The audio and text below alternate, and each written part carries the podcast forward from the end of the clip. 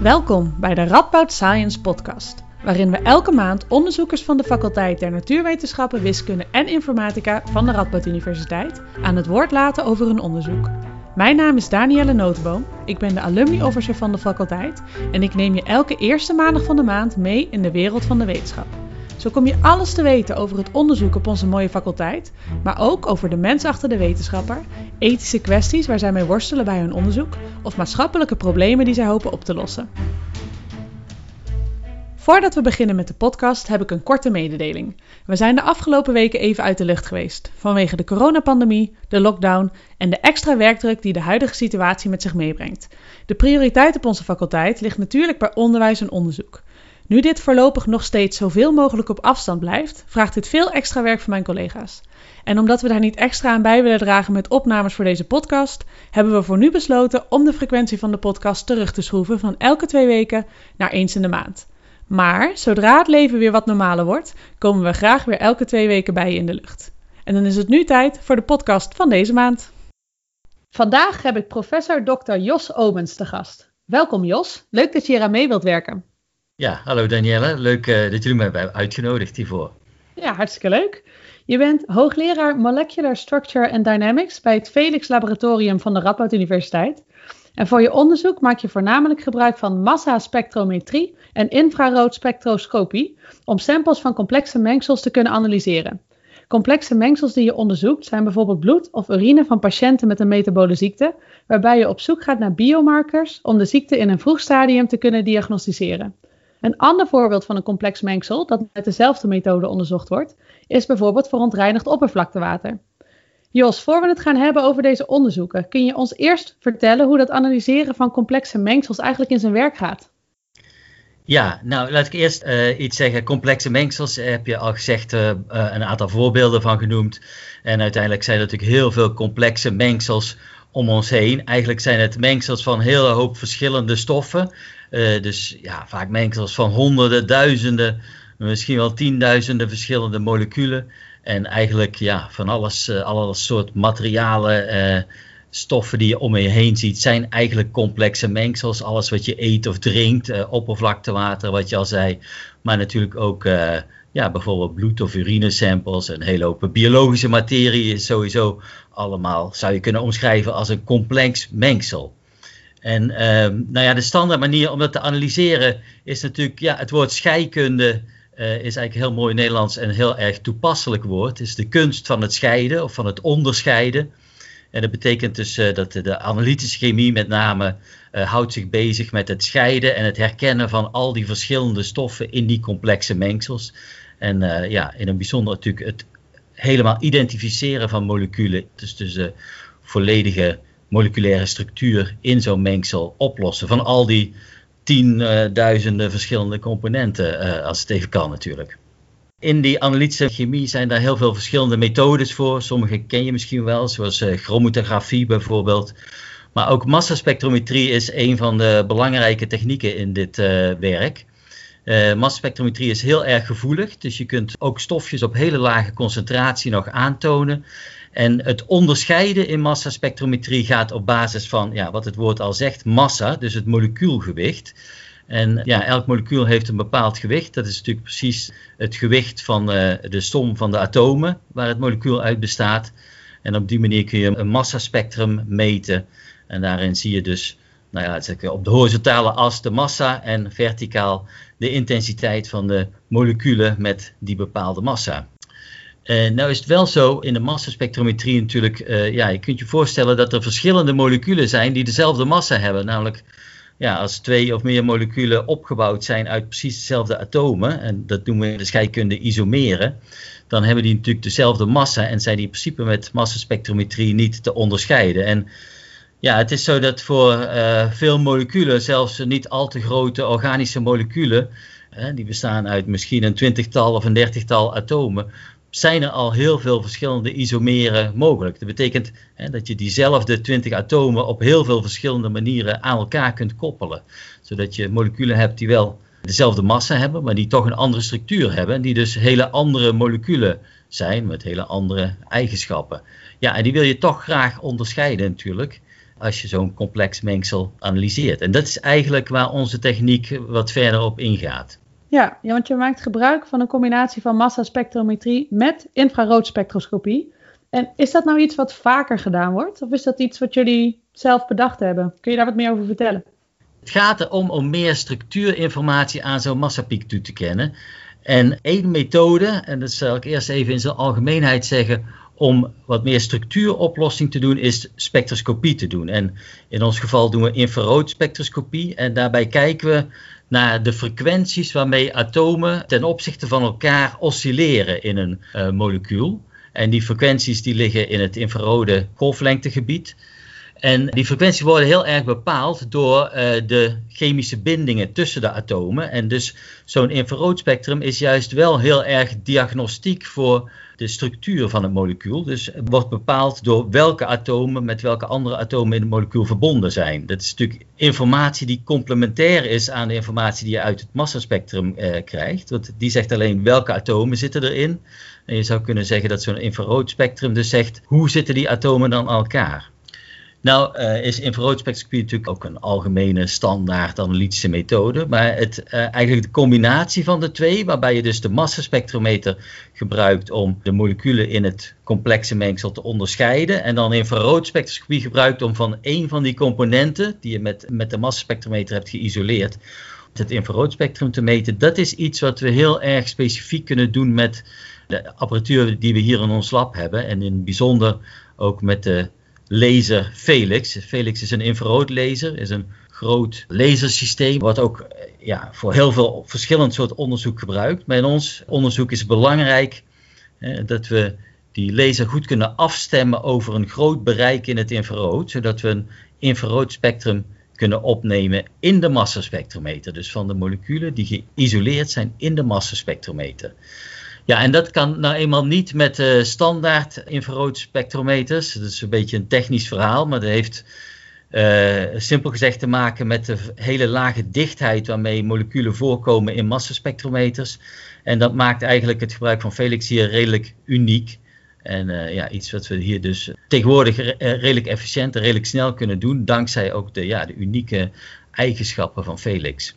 Ja, wat, wat gaaf dat we dat kunnen dan op de Radboud Universiteit. Um, kun je eigenlijk alle complexe mengsels op deze manier analyseren? In principe wel. Ik zeg altijd, alles wat je met de massaspectrometer kunt analyseren, kun je ook met onze methode analyseren. Eigenlijk komt de techniek ja, heel in het kort op neer dat ja, we meten eigenlijk een hele serie van massaspectra, terwijl we de frequentie van de infraroodlaser uh, telkens verstemmen. Uh, en uit die serie van massaspectra reconstrueren we eigenlijk het infraroodspectrum. Dus we doen niet echt een spectroscopische meting uh, in de klassieke manier, waarin je absorptie of afname van licht uh, meet. Maar wat we meten zijn eigenlijk alleen massaspectra. En daaruit reconstrueren we een infraroodspectrum. Dus ja, in principe kan dat. Uh, het is wel zo. De techniek werkt het beste voor ja, wat wordt genoemd relatief kleine moleculen. Dat zijn moleculen die een massa hebben, nou ja, laten we zeggen onder de 1000 of 500. Maar dat zijn hele interessante moleculen, heel veel uh, metabolieten, heel veel van die complexe mengsels, uh, dingen die je eet en zo. Moleculen die in oppervlaktewater als verontreinigingen voorkomen, zijn vaak dat soort kleine uh, of relatief kleine organische moleculen. En dat is dus waar we ons vooral op richten. En misschien even terzijde dan, wat daar uitgezonderd van is, zijn meer de echte de macromoleculen, zoals polymeren en ook biopolymeren, zoals proteïne. Uh, dat noemen we niet echte kleine moleculen, maar uh, ja, juist die kleine moleculen, daarvoor werkt deze techniek uh, heel goed. Mooi, goed om te weten. Je had het al even over um, waar jullie je op richten met het onderzoek. En je doet onder andere onderzoek naar aangeboren stofwisselingsziektes, ook wel metabole ziektes genoemd. Kun je hier wat meer over vertellen? Wat onderzoek je precies en wat, wat hoop je daarmee te bereiken? Dit is de, eerste toepassing waar we deze techniek, die we al veel langer voor heel veel fundamentele vraagstellingen hebben gebruikt, eigenlijk zijn toe gaan passen in deze methode echt uh, inhakend op de analytische chemie en de beperkingen van massaspectrometrie. Uh, ja, in de zin van echte moleculaire structuuridentificatie. En dit is onderzoek dat we nu uh, al sinds een paar jaar doen in samenwerking met het uh, Radboud UMC en in het bijzonder met de groep die zich bezighoudt met metabole ziekten, de groep van Ron Wevers en Carlien Koenen en nog een hele hoop andere mensen in die groep. En waar het dan om gaat zijn deze metabole ziekten of stofwisselingsziekten zijn aangeboren ziektes die voortkomen uit een defect in de genetische code van deze patiënten. Het probleem daarvan is dat bepaalde enzymen niet worden aangemaakt en daardoor kunnen bepaalde metabole omzettingen, dus chemische transformaties in het lichaam, niet plaatsvinden. Ja, en die chemische transformaties zijn belangrijk voor je fysiologie, uh, voor het, gewoon het werken van het menselijk lichaam.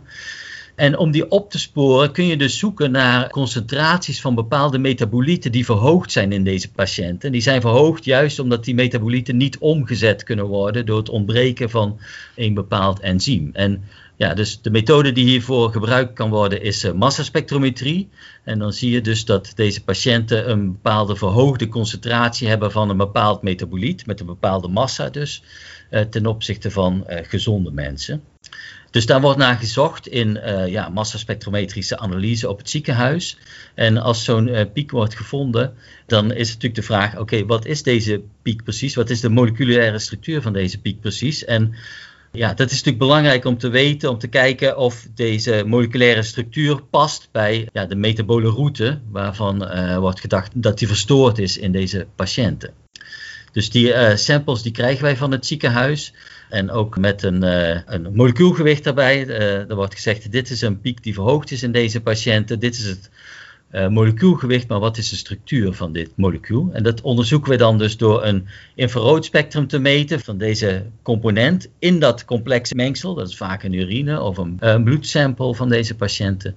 Daar meten we dan een infraroodspectrum van. En ja, dan komt het erop aan, kunnen we uit dit infraroodspectrum afleiden wat de molecuulstructuur is. En daar zijn ook weer verschillende methodieken voor. Um, interessant hieraan is aan de methode die wij gebruiken, is dat je een soort van referentievrije identificatie kunt doen, of althans kunt trachten te doen. Dat betekent dat je niet per se een referentiestof nodig hebt van het molecuul. Je weet natuurlijk aanvankelijk niet wat het molecuul precies is, dus je weet ook niet of je een referentiesample hebt. Maar uh, infraroodspectra zijn goed te voorspellen met behulp van computerberekeningen. En dus uh, wat we vaak doen is ja, het gemeten infraroodspectrum van zo'n uh, component vergelijken met berekeningen voor structuren waarvan we denken dat dat een mogelijke structuur is. En dan matchen we die spectra en op die manier kunnen we achterhalen wat de structuur van het molecuul is. En daarna gebeurt er nog heel veel verificatie. Daarna kunnen we bijvoorbeeld proberen, uh, als we eenmaal een goed idee hebben wat het molecuulstructuur zou kunnen zijn, om uh, dat molecuul te laten synthetiseren. Dat doen we weer in samenwerking hier met mensen van de afdeling organische chemie, met Thomas Boltje en heel veel andere mensen daar. Uh, ja, als dat gesynthetiseerd is, dan kunnen we nog veel beter vergelijken of die synthetische referentie inderdaad precies het molecuul is dat zit in, de, ja, in het bloed of het urinemonster van deze patiënten. En op die manier kunnen we uiteindelijk komen tot een definitieve en volledige moleculaire structuuridentificatie. En daarmee kan het ziekenhuis dan weer verder. Dat uh, klinkt best ingewikkeld, heel veel stappen die jullie moeten doorlopen. En wat, wat is daar inmiddels al mee bereikt? Is er al iets gevonden waarvan jullie zeggen, nou doordat we dit gevonden hebben, kunnen we iets bijdragen aan de diagnostiek of aan de levensduur ja. of kwaliteit van de patiënten?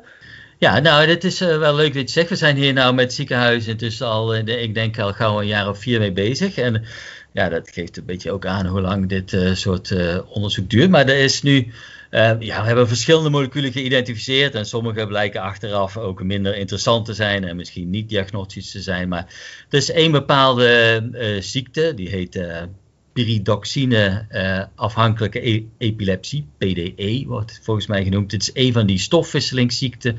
En daarvoor bestonden eigenlijk geen goede biomarkers, dus geen goede moleculen die gedetecteerd kunnen worden in het bloed van deze patiënten om die diagnose te stellen.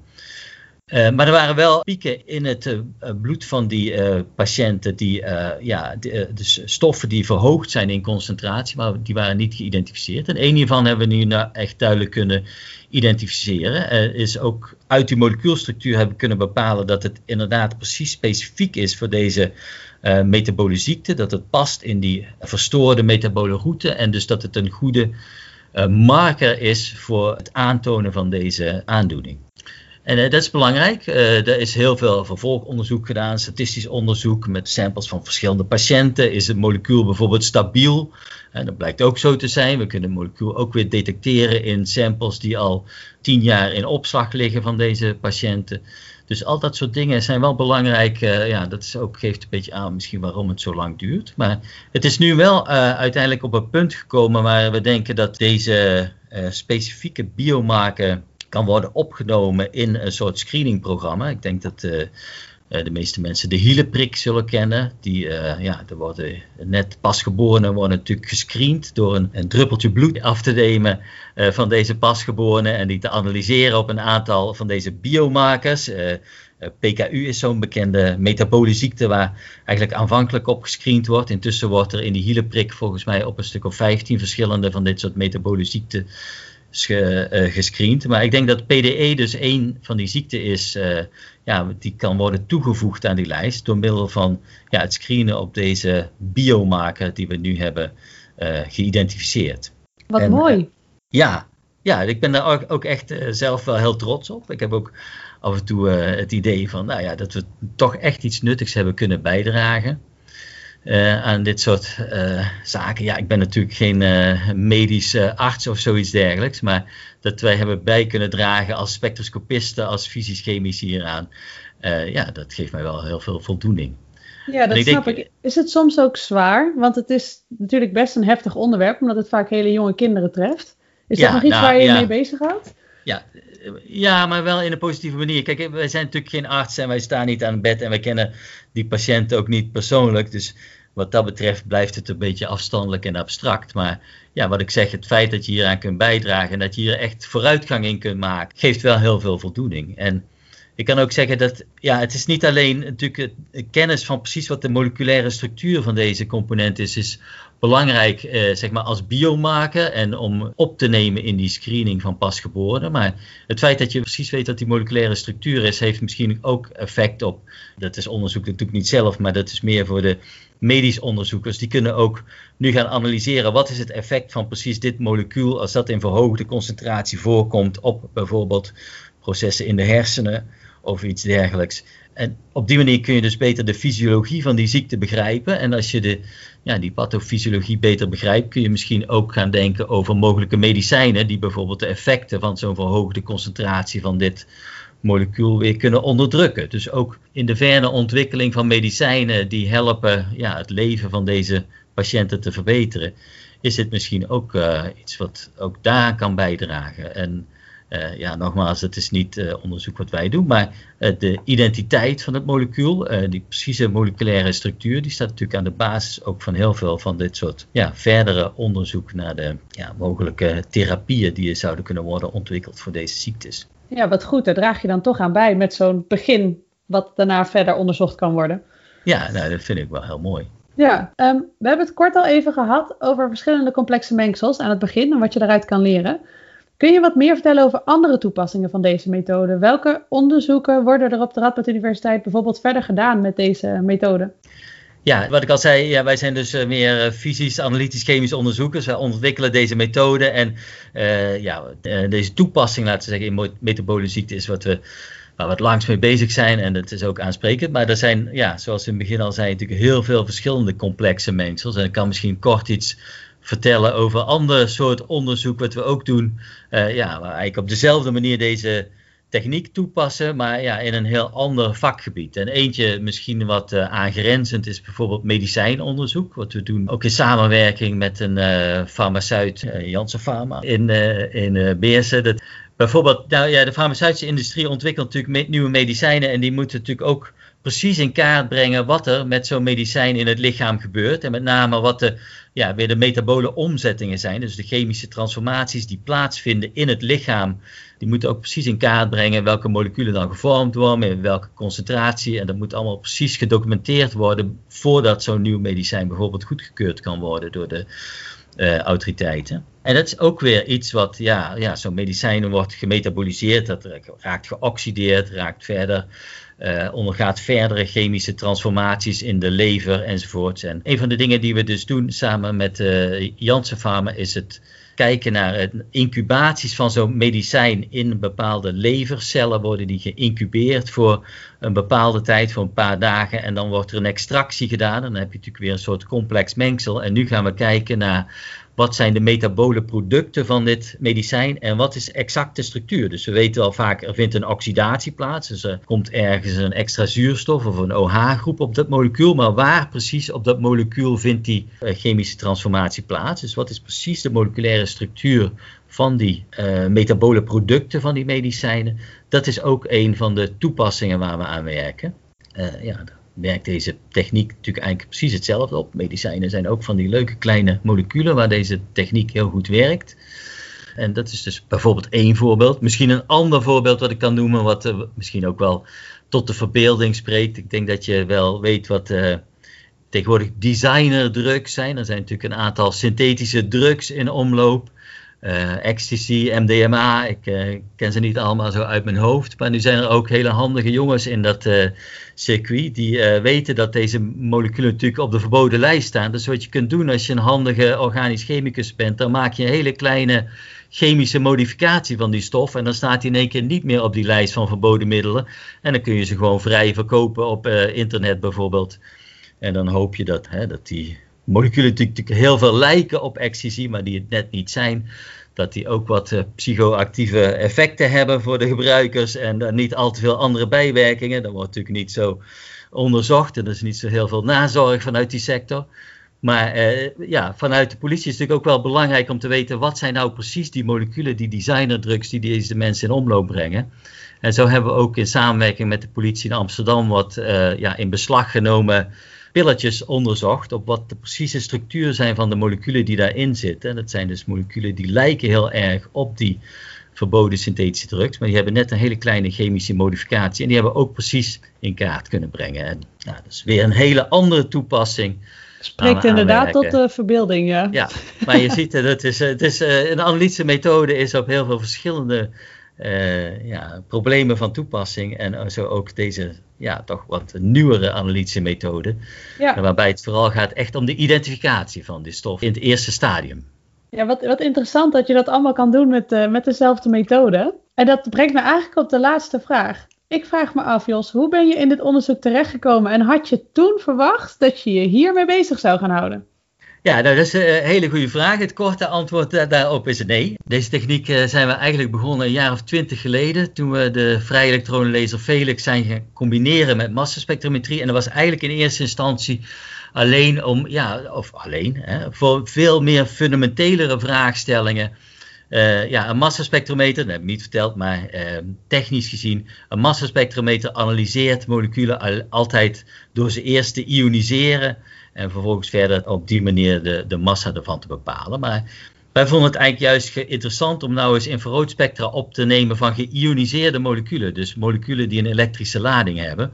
En dan te kijken bijvoorbeeld naar hoe verandert de structuur van zo'n molecuul door de aanwezigheid van zo'n elektrische lading. Elektrische kracht, de Coulombkracht is heel erg sterk. Uh, en die heeft dus ook heel veel invloed op de structuur van moleculen. En in de klassieke infraroodspectroscopie worden toch vooral veel neutrale moleculen onderzocht. En wij waren juist geïnteresseerd fundamenteel, wat is nou de, ja, het effect van die lading op die structuur van die moleculen. Daarvoor gebruikten we een massaspectrometer, omdat ja, daarin die moleculen al geïoniseerd zijn. En op die manier hebben we heel veel fundamenteel onderzoek gedaan. En eigenlijk pas veel later, eigenlijk pas sinds ik hier op de Radboud ben, nou sinds een jaar of uh, zes of zeven, zijn we dit ook meer analytisch gaan toepassen. Ook door de aanschaf van nieuwe, verbeterde massaspectrometers werd dat ook, kwam dat binnen handbereik. En zijn we gaan denken hoe we dit konden toepassen. Hebben heel veel verschillende mensen uit verschillende velden, met name van het Radboud UMC natuurlijk gesproken. En uh, ja, die hebben je brood ingezien. En zo zijn we samen gaan werken. En zo is dit balletje eigenlijk aan het gerollen gegaan. Maar ja, jouw vraag, heb ik hier aan gedacht aan deze mogelijkheid 20 jaar geleden toen je begonnen? Nee, absoluut niet. Dus dat is ook een mooi voorbeeld van hoe je ziet hoe ja, serendipiteit, zoals uh, Wim van der Zand het altijd tegen mij zei, uh, uh, heel belangrijk is in de, in de wetenschap, in de academische wetenschap. En ja, je moet je eindpunt niet altijd van tevoren willen vastleggen. Dat zie je hier wel aan. Ja, wat, wat leuk dat het zo gelopen is. Een mooie onderzoek allemaal. Ja, Ehm, dankjewel. Ik wil je heel graag bedanken dat je de tijd wilde nemen voor deze podcast. Dat je hier ons over wilde vertellen. Ja, ik vond het heel leuk om mee te doen. En ik hoop dat eh, de luisteraars er wat van opsteken. En misschien komen ze nog wel met nieuwe toepassingen aan. eh, waar ze van zeggen, nou, ik heb ook wel een toepassing in mijn eigen eh, eh, beroep. Waar, je dit, eh, zou kunnen, eh, waar dit nuttig zou kunnen zijn. Daar staan we altijd heel erg voor open.